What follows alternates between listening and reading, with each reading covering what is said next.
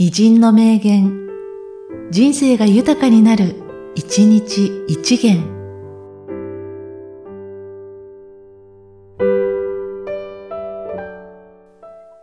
9月27日、谷川哲三。学問は満足しようとしない。しかし経験は満足しようとする。これが経験の危険である。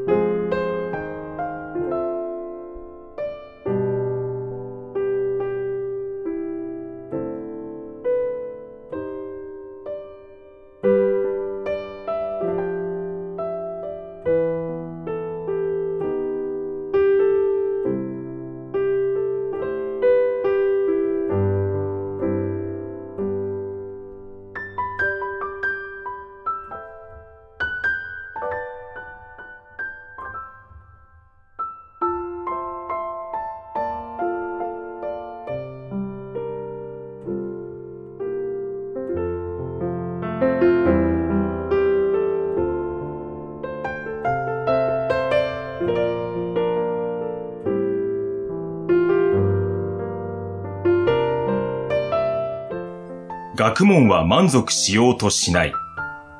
しかし経験は満足しようとする。これが経験の危険である。